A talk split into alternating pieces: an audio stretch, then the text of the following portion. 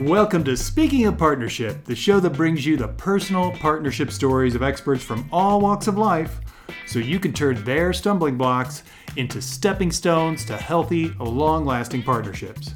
I'm your host, Ken Bechtel. You know that the partnership game is not easy, but it is beautiful.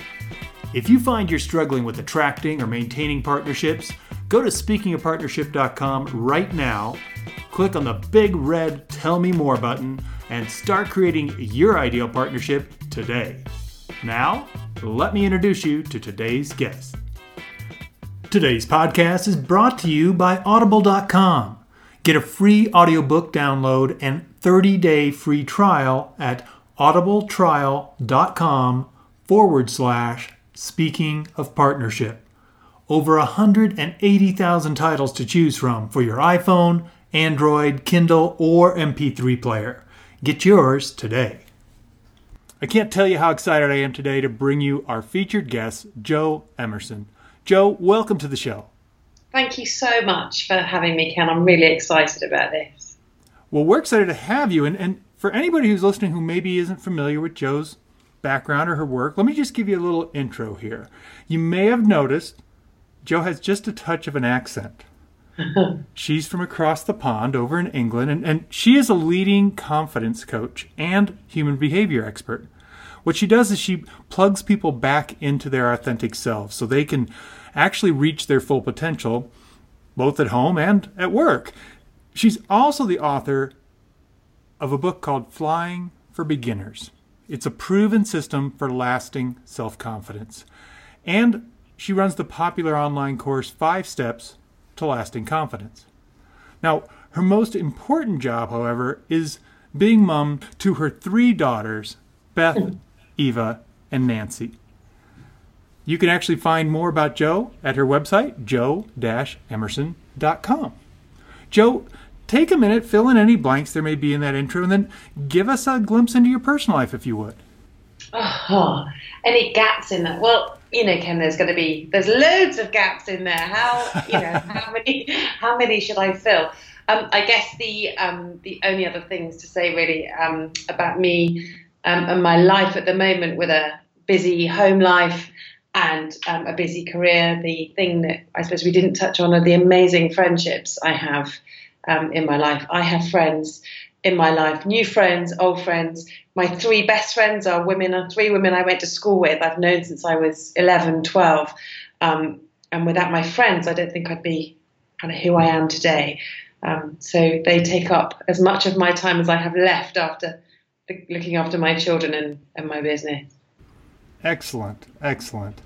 And you know, it's it's it's funny, Joe, because it just I don't know why I wasn't thinking about this earlier today. Was we were originally going to have this this interview, but I ran off to go see the Dalai Lama, and I, had to reschedule on you. But the Dalai Lama ahead of me. yes, and you were so kind to just make that last minute adjustment because it just kind of fell out of the sky to me. So thank you I for that. I think that was a very wise call, Ken. so I, I wanted to ask you, you know, with your work, especially working with people with you know confidence yeah. One of the things that I find is helpful in partnership is having, I call it a guiding principle, but it could be, you know, a quote or a mantra or something that kind of keeps you on track when you get a little bit kind of off in the weeds. And I'm wondering, what do you what do you use for that? Do you have some kind of, of a, a touchstone, if you will, that, that you would recommend to our listeners that works well for you? Yeah, I absolutely do, Ken. And when I learnt this, um, a lot changed for me personally. You know, the whole reason I do the work I do is because I used to feel very unconfident, and I've learned how to feel authentically, truly confident. And for me, it's all about whether the thoughts I'm believing are rooted in fear or whether they're rooted in love. So, for example, if I'm feeling anxious or worried or I've got that sicky feeling in the pit of my stomach, I will literally ask, stop and ask myself now, what are you believing, Joe? What what are the thoughts you're believing? What are they rooted in? And always, every single time, I can guarantee you, if I'm feeling off, it's because I'm believing a thought that is rooted in fear, abject fear, fear of the future, fear of failure, fear that some guy won't like me, or one of my children might not you know, I don't know, do well at school or silly little fears, but there they are.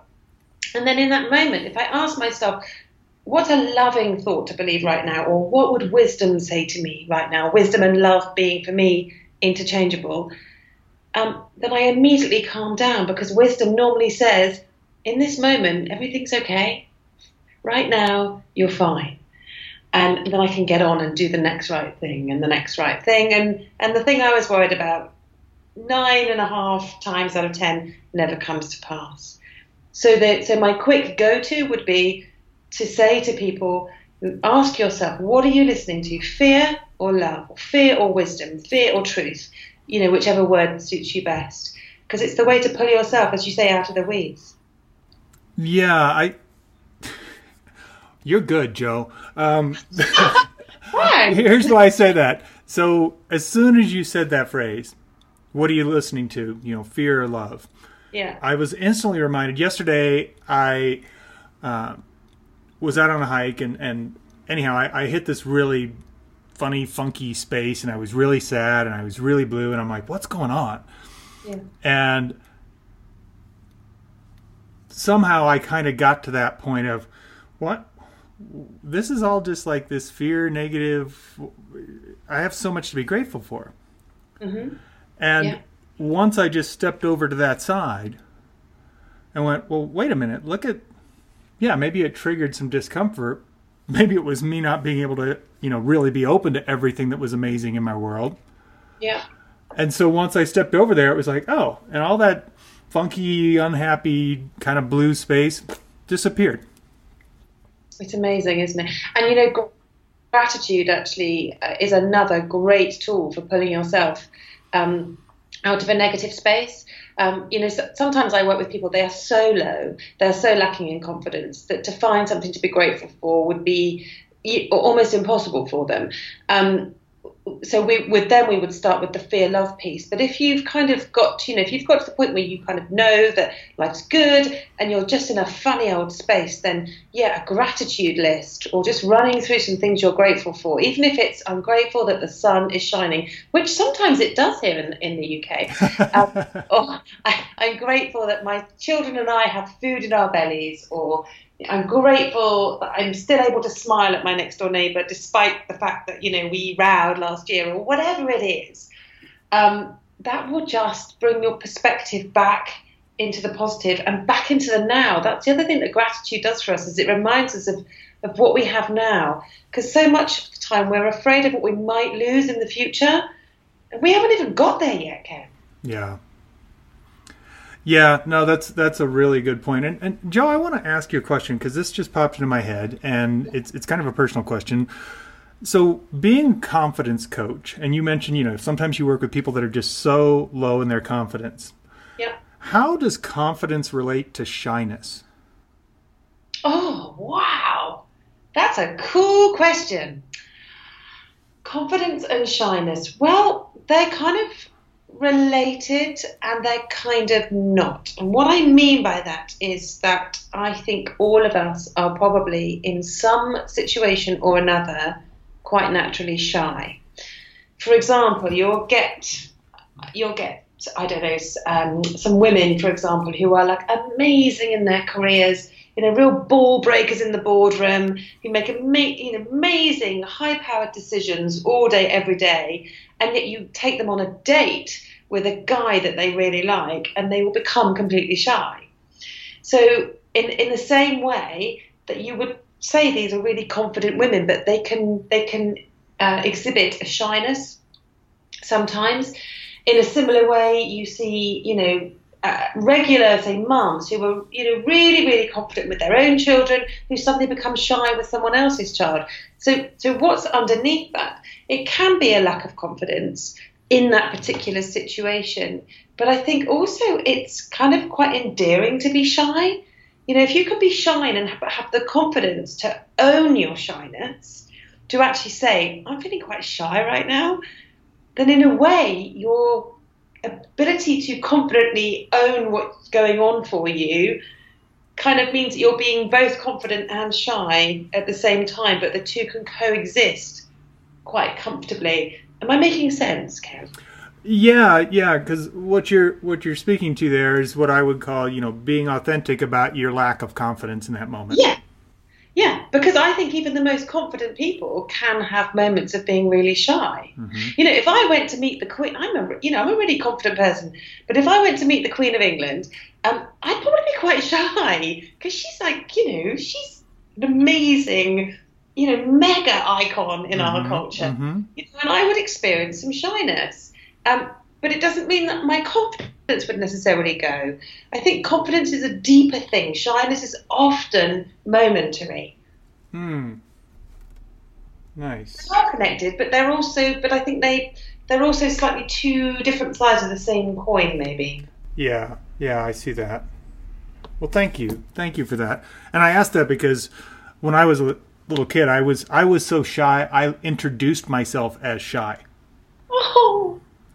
Did you? To the point where there were people who thought my name was Simon because I didn't speak real clearly, and I would say, I'm Cy. Oh. And one of my dad's best friends thought my name was Simon for a very long time.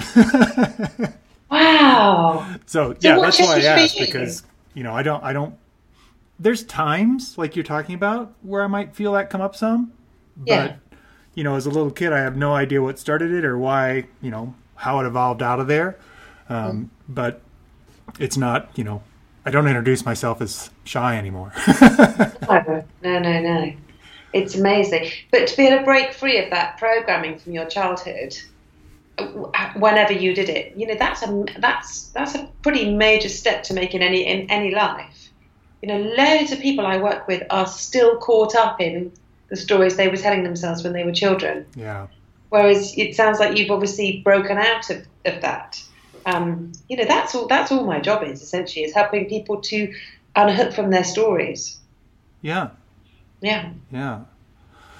Well, thank you, Joe. And, and you know, one of the things that that we love to do on the show is have our guests share their own personal stories of you know different places in partnership because that's our focus and i'm wondering if you would take us to a time in your life when you kind of tripped up in a partnership you know what what were you doing what was the thing you tripped up on and and what did you learn from that experience that helped you move forward wow um, so when you say partnership would you like me to talk about my marriage or would you like me to talk about a business partnership any type of partnership they you know okay. the principles overlap yeah okay um, well, I'm. I don't know if I don't know if you know, but I'm. I divorced from my um, children's father five years ago, so I've been a single parent now for five years. Um, and, you know, going through the pain of divorce, um, that taught me a lot about partnership, actually, interestingly. You know, whether it's your decision to end the marriage or whether the decision has been made for you, both parties really suffer, really suffer, because you are dismantling something that you've created together. Um, and much as um, I truly believe it was the right decision for myself and my ex husband. Um, and we've actually reached a place now where we are great friends and we um, are raising our three children together um, from two separate homes, if that makes any sense.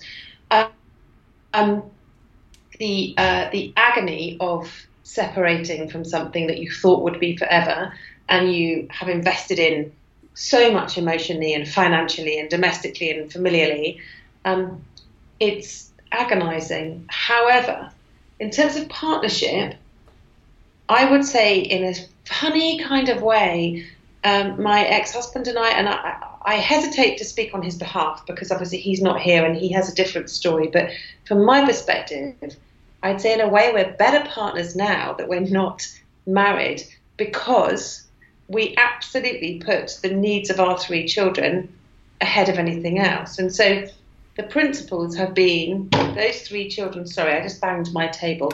Those three children. Sorry, everyone. Those three children. Those three girls who are stunning, gorgeous. Uh, you know, just these vivacious little characters. They need a mum and dad who are going to get on with each other, and they need a mum and dad who are equally committed to each other. To, sorry, to the to the, them as children, and they need a mum and dad who are not going to fight and they need a mum and dad who are going to continue to make decisions about them together. So, with that in mind, we've sort of created this very odd setup where we're not rowing all the time like most divorced couples. Um, and, and we um, share our children and we share information about our children. And, um, you know, I absolutely want my children to have the most amazing relationship with their dad. And I'll do whatever I can to, you know, help that, to help that to grow. Um, and in the same way, you know, if I'm having a problem with one of the girls, I can call him for his advice and he'll often stick one of them on the phone and say, "Stop talking to your mum like that." You know, he'll back me up. So, mm-hmm. in a funny kind of way, maybe because we have an external focus, i.e., we both really love these three girls, we've created a better partnership than the one we had when we were married. Yeah, that's you know that what comes to mind as you say that, Joe, and I, I really appreciate you being so so candid about that. Is you know, sometimes we have these constructs. Marriage is certainly one of them in our culture. Yep. And we think there's a certain way it's supposed to look. Oh my God, Ken. Yes. and then when it doesn't, we don't know how to forgive both ourselves and our partner for it not being a match to that picture we had. Yes, yes, yes, yes. And I had, it took me years to forgive myself because it was it was my decision ultimately to end the marriage. But then the guilt one feels because one hasn't seen a contract through or, or, or met a societal standard. Yeah, yeah, I hear you. It, it's really tough. It's really tough. Yeah. Despite there being no other option.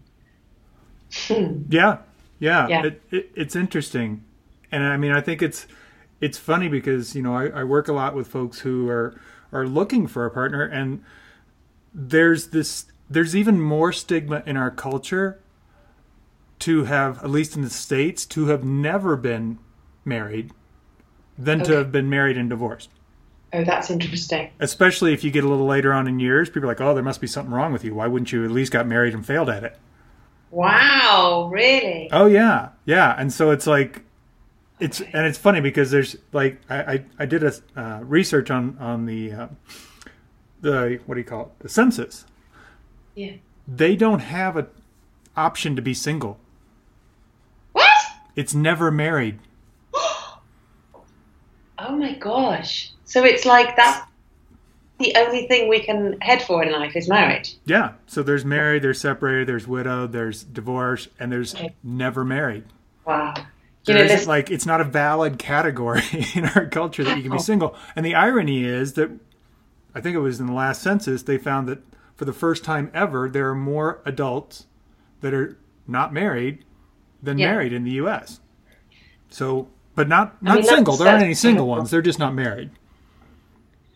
Can I find that I find that fascinating. You know, I think um, it's it's so interesting because I um, you know, in my twenties, I, I just wanted to get married and have children, mm-hmm, and mm-hmm. and I genuinely did want both of the, both of those things, and I have no regrets but um, it, I, I, do now find myself in my in my forties, kind of questioning, you know, how much of that was just my kind of cultural programming? Because as as well, if you look at those marriage vows, and you know, I have such respect for marriage, and I have got friends who were so happily married, but I look at those marriage vows and think that is a tall order to say I am going to love you forever and only you and only look at you and oh my gosh, you know that's that's tough.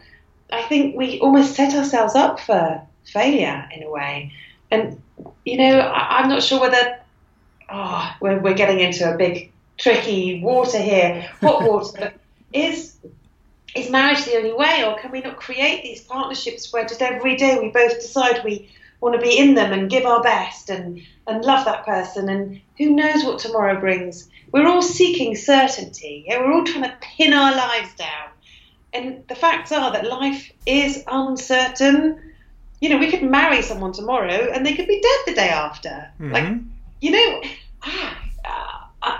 oh, I don't know. I think we're all trying to fix ourselves almost through these kind of constructs. And actually, you know, the, the route to fixing ourselves is an internal job. It's it's never about the guy or the weight loss or the car or it's it's an internal job. Um, having said that, I do think marriage is a beautiful thing. If two people can make it work, I'm so delighted for them. Um, but um, I I currently have not been someone who's made it. Well, have I made it? I don't know. We were we were together for 15 years. You could argue that that's a successful relationship. There's three beautiful kids that came out of it. So it's a tricky one.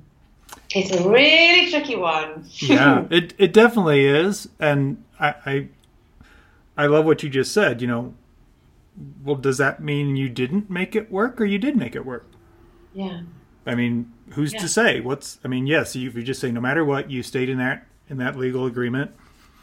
Well, then yes, by definition, it didn't work. But right. Yeah. what's the real essence of marriage?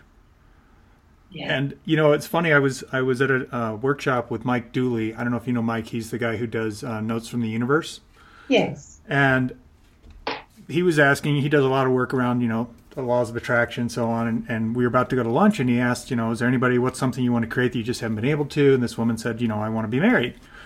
And he goes, well, I can fix that in like ten minutes. And she's like, what? He goes, well, let's just go down to the courthouse. I mean, you can find somebody who'll marry you. That's just a legal contract. What do you really want?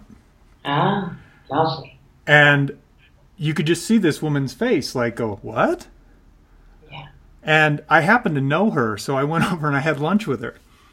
Did And, you? and the But you got to entire lunch, she was just like like twisting. She's like, I oh my gosh, I'm so attached to that's what I wanted Yeah. without even thinking about all it is a piece of paper and a legal agreement. Yeah. that's not what it looks like. That's not the experience you're going to have. And so she started exploring, well, I guess I really want this and this and this and this. And you know, Joe, it's one of the fascinating things when I work with folks, one of the primary things I work with them on is getting clear on what their needs are, which Yeah. seems like everybody should, well, don't we just know that? No. Most people have never really thought about what do I really need to be happy for the rest of my life? Mm. Like deep down at my core. Yeah. Not food, water, and shelter. We know those. Yeah. But what are those things that feed me that let my greatest expression come forward? Mm. And so rarely have we one either, you know, thought about it. But if we have thought about it, oftentimes we think it's too weird to ask for that, Mm. or that's that's too much to ask. Nobody should have to do that. And yet, what I found is not asking for our needs to be fulfilled. I mean, not everybody's going to be the person to do that, but when you find that person, if you don't ask for that, you're being really selfish because what you're doing is saying, I'm never going to give my real gifts to you Yeah. because I'm never going to ask you to support me in a way that will allow me to give my real gifts to you. Wow. So I love that. It's kind of reversing our mindset, Yeah. but It is. it's really, really a selfish thing to do is not ask to have your needs met. Yeah, I see that.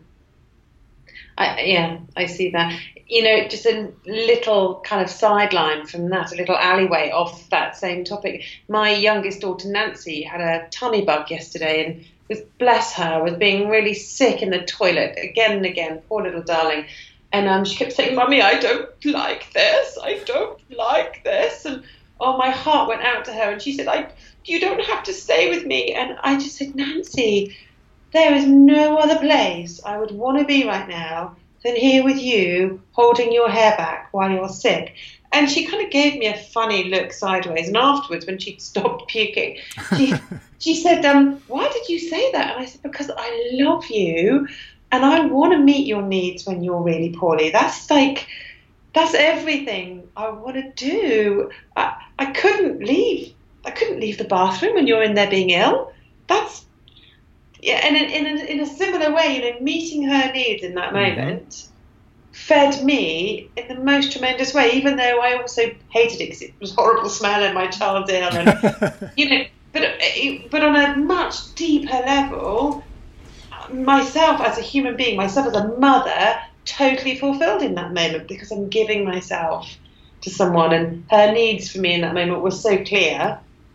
You know, she needed her hair holding out of the bowl and a cuddle as much as possible while hmm bless her little foot. Um, she's fine today. She's bounced back in true seven-year-old style.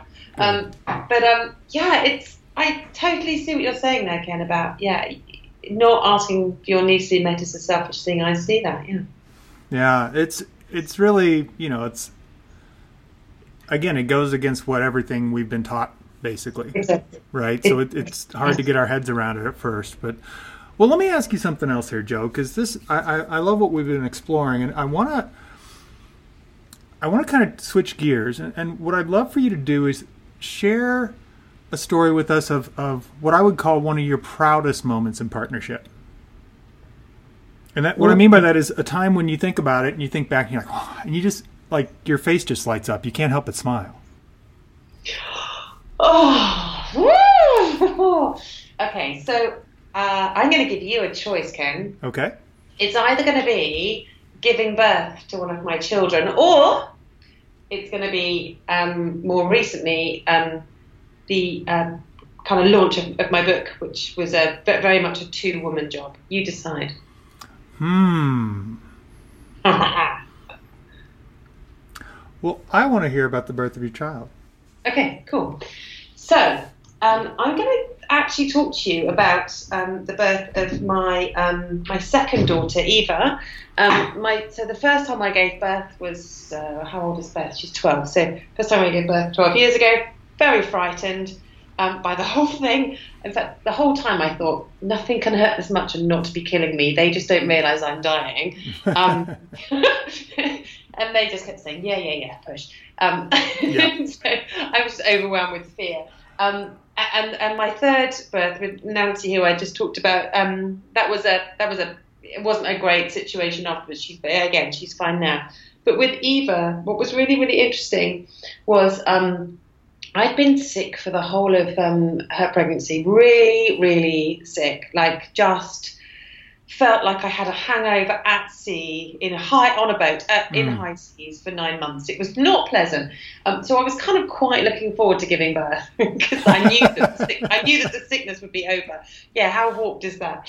Um, and you know what? I, I got into the uh, once once I could feel the contractions coming, and um, my ex husband drove me to the hospital. Um, and I had decided that I was going to not be afraid this time of, of, the birthing process. And I remember the midwife, and this is the partnership I really want to talk about. was actually me and the midwife. I looked at her and I said, I am going to do this and I'm going to do it differently to how I did it last time. She hadn't been there last time, but she obviously had my notes and and you know could see that it hadn't been amazing before. And I basically, with her support, took complete charge mm. of that birthing process in a way that I just hadn't with my first. I I can't I can't even um, well I'm not going to go into massive detail because that would just be gross for everybody. But um, I um, I decided how I was going to have her. I decided when I was going to have the gas and air. I decided um, exactly what kind of position I was going to be in to birth her. And I decided with this midwife that I was going to best the pain. And I said to her, How do I get over this pain? And she said, You use the pain, use the pain to push. And um, I kind of didn't know what she meant, but when the next awful contraction came, I remember hearing her words and thinking, How do I use this? How do I use this pain? And then I kind of ah, how can I describe it? It was like I dug underneath the pain and found some strength the pain lifted and I was able to push. And I thought, my God, this is amazing. This is amazing. And, you know, I had my daughter very quick, about 40 minutes later, out she came and she was healthy and she crawled straight up my tummy because she wanted to feed. And, you know, she was just, she hit the ground running. She mm. was hmm. like, right here, I'm alive now and I'm going to get on with living. and, um, and, and, but that's very much the attitude I, I'd had when I gave gave birth to her. But it was that it was the midwife. I, there was something about me saying to her, "I want to do this differently," and she got on board with my determination and gave me. I don't know. She gave me the courage or the self belief that I could have a different experience, and I did. And of course, on a on a much deeper level, I learned that day that pain does not have to kill me again. That pain can actually lead me to something quite miraculous. And of course, you know, five years ago with my marriage ending and, you know, all of that, the pain of that was horrific, absolutely horrific. But I have never grown more in my life than, than when I was up against that emotional pain. You know, and in the same way, you know, when I gave birth to Eva, I was able to use that pain to um, have a really transformative experience. So I'm not afraid of pain anymore. And that midwife was, um, she was a great partner. She just felt like this silent ally who helped me do what I needed to do, and then she disappeared. Amazing. I am so glad I asked you to share with that story. Two reasons, Joe. So, first, it's an amazing story, and I love that you shared it with us. The other piece that you just illustrated so beautifully is in partnership, the first part of partnership is part, right? Yeah. So, unfortunately, we typically are more worried about our partner's part than our own. Yeah. and what you just illustrated was you took care of what your part was. Yeah. The midwife took care of what her part was, and as opposed to trying to take your part from you totally. regarding the pain, she just said, yes. "All I can do is say, here's what you do with your pain. It's your part." Absolutely. And yeah. there's a way you can actually use it as a lever. Yeah. Oh yeah. Totally. And so she just shared her wisdom to support your part, not to take your part from you. No. Well, you can't. You can't take anyone's pain from them. No, but we try, right? Yes. We think, oh, well, isn't that what I'm supposed to do? It's like, well, it won't work because it'll still be there. It's just gotten distracted. Yeah. But yeah, no, that was such a great, great illustration of that. So thank you. You're welcome. You know, it, it, it gets me into this whole thing, gets me into thinking about just how many of my clients display huge amounts of codependency. You know, that kind of, mm-hmm. I don't know what your mm-hmm. definition of codependency is, Ken, but mine is that feeling that I'm responsible for the feelings of another person or the decisions of another person. And, you know, I see clients who are so caught up in trying to manage other people's lives, you know, uh, being really, really guilty for other people having feelings that are negative. And, you know, it's like, whoa, you know, just, you just, just keep your own side of the street clean. Mm-hmm. Deal with your own stuff and let them deal with theirs. And when it comes to marriages or business partnerships, you know, the same rules apply. We are all responsible for our own words, our own actions, our own pain, our own pasts, our own futures. You know, and if, you know, gosh, when I was, you know, much younger, in my 20s, and I was in such a mess, you know, I was not having a great time, really struggling with life. I just wanted someone to come and wave a magic wand over my life. Mm-hmm. I did not realize that the wand was hiding inside, and I had to take it out of my. I had to find the wand myself, and then I could start, you know, waving my own magic over my own life. And I tell you, I would not have it any other way now. Yeah, no, it's it's so true. It's the biggest, mm. you know, realization any of us can have is that we yeah. actually we we we know what we need to do. Yeah.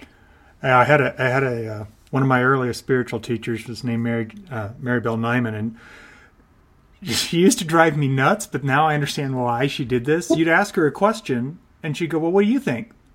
Oh, that's yes. how she answered every single question. Wow. And the funny part was, I always had an answer. Yeah, of course you and did. I'd be like, "What?" And and she's like, "Yeah, because I don't have your answers. You do. You just don't think you you don't trust your answers." yeah, leading you back to yourself. And it was you funny know? because I, I knew I'd gotten that lesson when I was now teaching at the same place. And I was doing this class, and this one gal came up to me and she said, you know, asked me some question. I said, What do you think? She goes, You're just like Mary Bell. and I was like, Yeah, I finally figured out the whole thing is you have your answers. I'm just here to support you in owning them. Yeah. That, when that's our, you know, the best coaches are those of us who allow people to find their own answers. Yeah. You know, I'm not doing anyone any favors if I'm telling them how to live.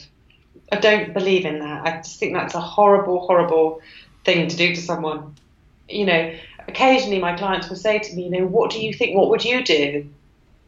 I can say, well, I can stop coaching you now if you like and kind of give you a mentor's answer or a friend's answer. Mm-hmm. But let me hear yours first. and what's your second idea? What's your third idea? What's your fifth idea? And you know, and then they, of course, they don't need my opinion because you know they found five five really amazing answers of their own. Um, but that's just because they're not confident. You know, people are lacking the confidence to own their own answers, own their own truth. and yet that's you know owning our truth is how we start coming back to ourselves and how we just find that beautiful inner peace Mm-hmm. that is the handmaiden of inner confidence. It's um it's gorgeous. Yeah. Yeah, and I, I I love that. It's you know one of the reasons why I ask uh, my guests to sh- share stories is what I found for myself is when I hear somebody else's story, it'll trigger my own. Mm-hmm. And then I have I'm like, "Oh yeah, I've done that. Oh yeah, I know where that shows up." And I can find my own version that I can totally 100% resonate with that ends up being my answer. yeah, gorgeous. So I'm like, oh, well, let's use your stories. so we have another one. I'm going to ask you for one more story, if I may. Of course you may. And this may come back to something you presented earlier. So, what I wanted to ask you is what would you say is one of the current partnerships that you're in that, that just is super exciting in your life right now? Oh gosh. Oh, there's so many different, super exciting, super exciting partnership right now. Well, I, you know, I don't want to bang on about my book, Ken, but it is kind of the most exciting thing at the moment, and it is, ah, it is, yeah. Okay, so, um, so my uh, my book, um, which is my debut book, it's called Flying for Beginners, and the title Flying for Beginners came to me, it, well, my golly, four or five years ago, uh, in my kitchen, washing up, um, and I was just kind of, I think it was one of the weekends my girls were with their dad, and I was kind of really struggling with feeling lonely, um, you know, because I hadn't lived alone or been alone in my own home for years, years and years and years, and you know, those were tricky times for me. Um, but I was also doing a lot of work on myself, and um, I was um, processing a lot of current pain and old pain, you know, childhood stuff, and um, and I was, I knew I was, um, I knew I was on the right path, and then, and I'd had a few breakthrough moments, and um, one had been particularly powerful, and I looked out to the garden, and um, and just I remember it so clearly the idea flying for beginners like dropped into my head. Hmm. And I thought yeah I'm going to write a book about all of this one day and it's going to be called flying for beginners. And you know I- um I have a spirituality. I have an uneasy relationship with religion but I definitely have a very active spirituality. And if I were to believe in um angelic beings not sure I do. I'm not sure I don't not sure I do. But if I were to I guess it felt like some heavenly being just dropped those that title into my mind. It's the only way I can describe it. Um, anyway, I kind of put the idea to bed for a while and carried on, you know, running around after all my children and building my business and doing more study and you know doing everything that we do and and, and, and dating, doing some dating, which um, which was not fun at the time. You can ask me about that later if you want. I am an open book.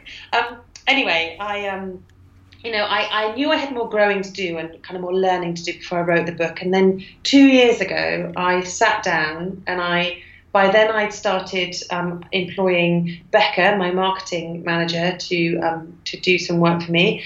Um, and she said to me, "You've got to write your story. Write your story. Please write your story." Um, and um, and I, I just it, it became time, I suppose, to um, give birth to this book. Um, and it did really feel like it had gestated for you know the time that the the, the, the name had dropped into my head until I put pen to paper. Well, actually, my fingers to the keyboard. Um, it, you know, it felt like a gestation, and then literally this this book just poured out of me in a four month period. Um, you know, every weekend I didn't have the kids, I'd be at my desk writing. Um, evenings after they'd gone to sleep, I'd be writing this book, and, and, and, and it just came, it just flowed out of me. Um, and then it went sat in a Word document for a while and didn't do much with it. And then Becca and I kind of played around sending it to agents, and, and then we got to the point where we thought, do you know what, we want to actually, I, I want to self-publish this. Agents were really excited about it, but they all wanted it to be four times longer Wow. than it was. And um, and I because eighty thousand 80,000 word books apparently sell and 20,000 word books don't sell as much. And, and I just thought, you know, this book does not need to be any bigger than it is. It, that would be a bit like saying, you know, um, that Nancy needed another 15 legs. You know, mm-hmm. it was a bit like, no, I've given birth to something perfect here. You're not changing it. So, um, so Becca and I decided to go down the self-publishing route. Now, I am not massively techy. I'm okay. I can kind of hold my own, but it doesn't excite me. She, on the other hand, is the most amazing graphic designer, and she's also really good with tech. So I wrote this book. She, bless her, learned self-publishing, designed me the most beautiful cover, learned how to program um, a web page, I believe, or do coding or something in order to get Amazon to speak to the self-publishing tool that we used, and and the result was this beautiful, beautiful book that I'm so proud of. But you know, this book would still be stuck in a Word document were it not for Becca. And you know, the fact now that people are reading it and their lives are changing and they're leaving these amazing reviews on Amazon and they're saying, Thank you, Joe, for your book. And I want to say, Yeah, but it's Becca too, because you know, not only did she encourage me to write it in the first place, but then she was so heavily involved in the partnership. You know, we as business owners, as you know, thought leaders, whatever we want to describe ourselves, you know, we're only as good as the people who work with us. You know, she has put so much time and effort into this, and you know, I'm really grateful to her for it. She's um, she's been a star. I love that, and you know, it's it's, it's funny because there's two things that that popped out for me on that. One is what you were just saying of, you know, you want to go, oh no, it's Becca too. But sometimes part of the partnership is not everybody's in the spotlight.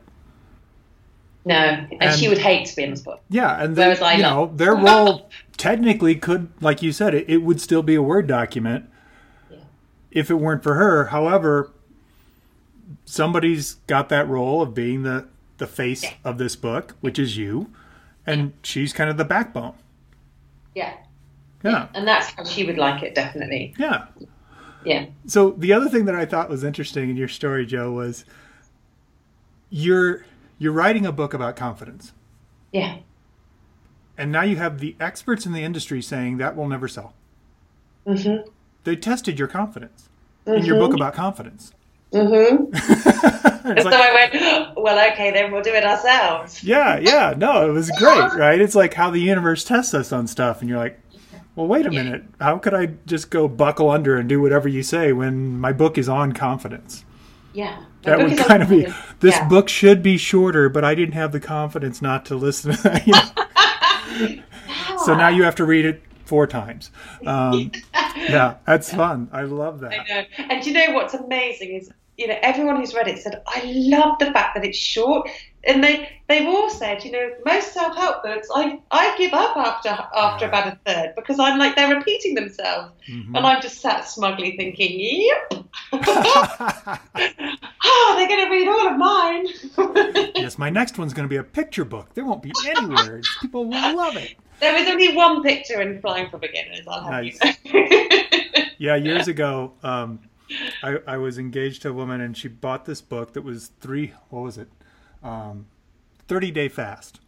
Uh-huh. And it was oh. 300 pages long. And I'm like, what's in there? it should just say don't eat. That's all it needs to say. Here's the funny part, Joe It was recipes.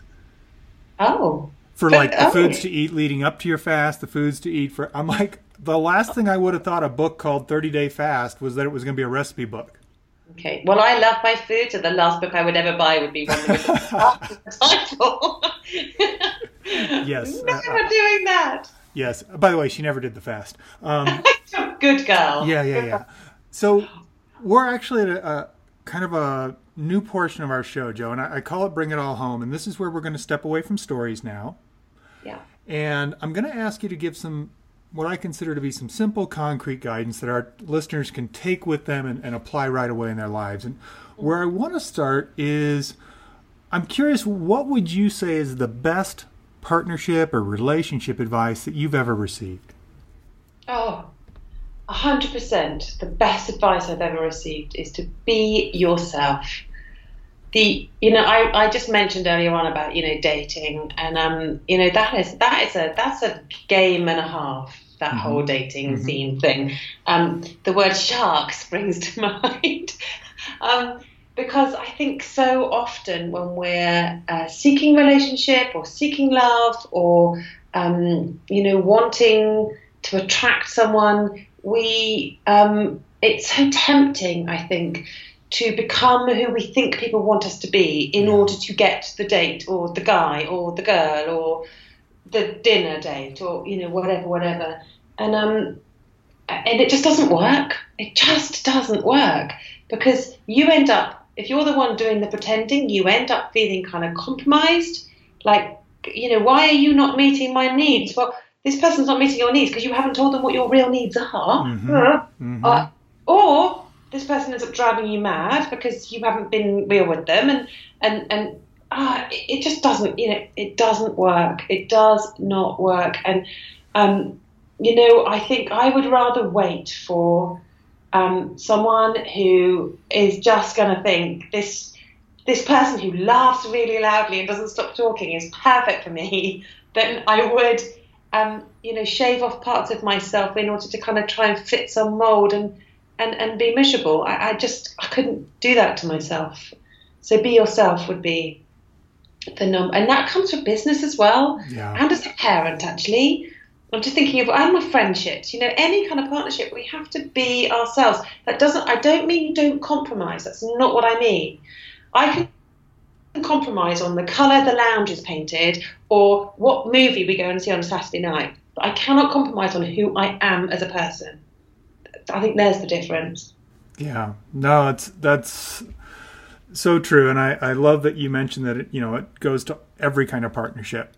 Yeah. And one of my favorite teachers, Alison Armstrong, was on the show once, and and she made the comment. She said, "If you don't show up authentically, mm. there's actually no one for anyone to be in partnership with."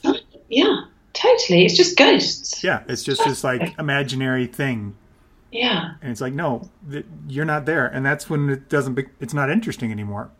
No. It's like, and well, yet, that's nice. And yet, but... it's so easy to slip into that kind of chameleon oh, yeah. especially if you've always done it. You know, if you grew up in a family where you've got your approval by being the funny one or the pretty one or the clever one or whatever, and um, you know, if you're used to wearing masks to get what you need emotionally, that's a really it's a it's a long haul back to authenticity sometimes.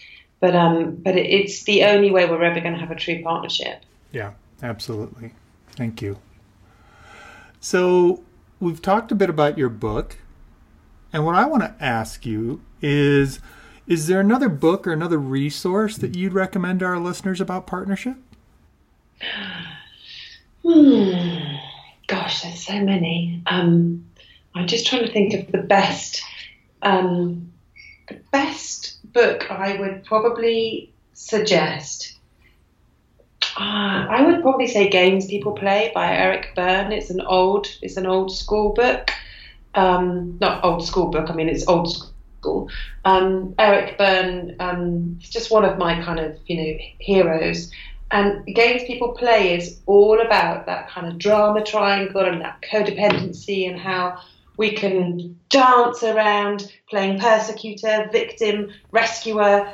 The words people are saying and you know, what are they really meaning? You know, it's it's it's all about game playing and how to drop the game playing. Um, it's a great book. It's a great book. Excellent, excellent. I don't think anybody's ever mentioned that one before, so I love adding new lists to our okay. our options. So thank you for that. You're welcome. Well, Joe, I got to tell you, this has been a blast. It's been good fun, hasn't it? I don't think there's anyone listening that doesn't realize you are an incredible resource. And I would love if you would share with our listeners how do they contact you? How do they learn more about what you do? Oh, okay. Well, uh, the easiest way is on my brand new website. It literally launched um, 10 days ago. I'm very excited about it. So uh, just go for down www.joe-emerson with one M com. I'm on Twitter, uh, underscore Joe Emerson underscore. I'm on Facebook, Joe Emerson Coaching. I'm on Instagram. Uh, I think I'm Confidence Coach Joe Emerson on Instagram. Um, and you know, if you've got any questions, um, you know, my email address is on my website. I offer um, free advice as well on my website. So I have like an advice column. So if you've got a problem, you can email me um, and I will take all of your identifying information out and I will post my response on my blog. But obviously, no one will know that it's you who's you know written in um, to me. Um, yeah, so I think I can't think of any other way people can get hold of me. Um, there's bound to be more, Ken. Google Plus probably, LinkedIn probably, but the ones I said first off are probably the main the main sources. Excellent, excellent. And for all of you listening, I know that you're in the midst of something else. Very few people listen to podcasts as their sole task at that time. Just know that if you go to the Speaking of Partnership website, just speakingofpartnership.com, you can type in Joe's name and you'll get all her links right there. It'll be really easy to get a hold of her, including finding out about her book. So, uh, Jo, this has been incredible. I'm so glad that we rescheduled when the Dalai Lama got in our way. And what, what a wonderful being to have in our way, right? Absolutely. Um, His Holiness does deserve Yes, exactly. Exactly. well, I just want to thank you again for being on the show. This has been amazing. You've been so candid, so honest, so passionate about what you do and, and, and partnership in general. Thank you. Thank you for being on the show today. Thank you so much for having me, Ken. I've absolutely loved talking to you. It's been great. Likewise. Thank you for listening to Speaking of Partnership. Head over to speakingofpartnership.com for links and recaps of every show and so much more. Be sure you catch the bonus stories from our guests on Follow Your Yes Friday. It's easy to do. Just go to your favorite podcast directory, search for Speaking of Partnership, and click subscribe. Like what you hear? Leave us a rating and review on Stitcher or iTunes. The greatest compliment you can give the show is to refer us to someone else either in person or on the web. Have a great day, and remember, even when you stumble, you're still moving forward. Peace.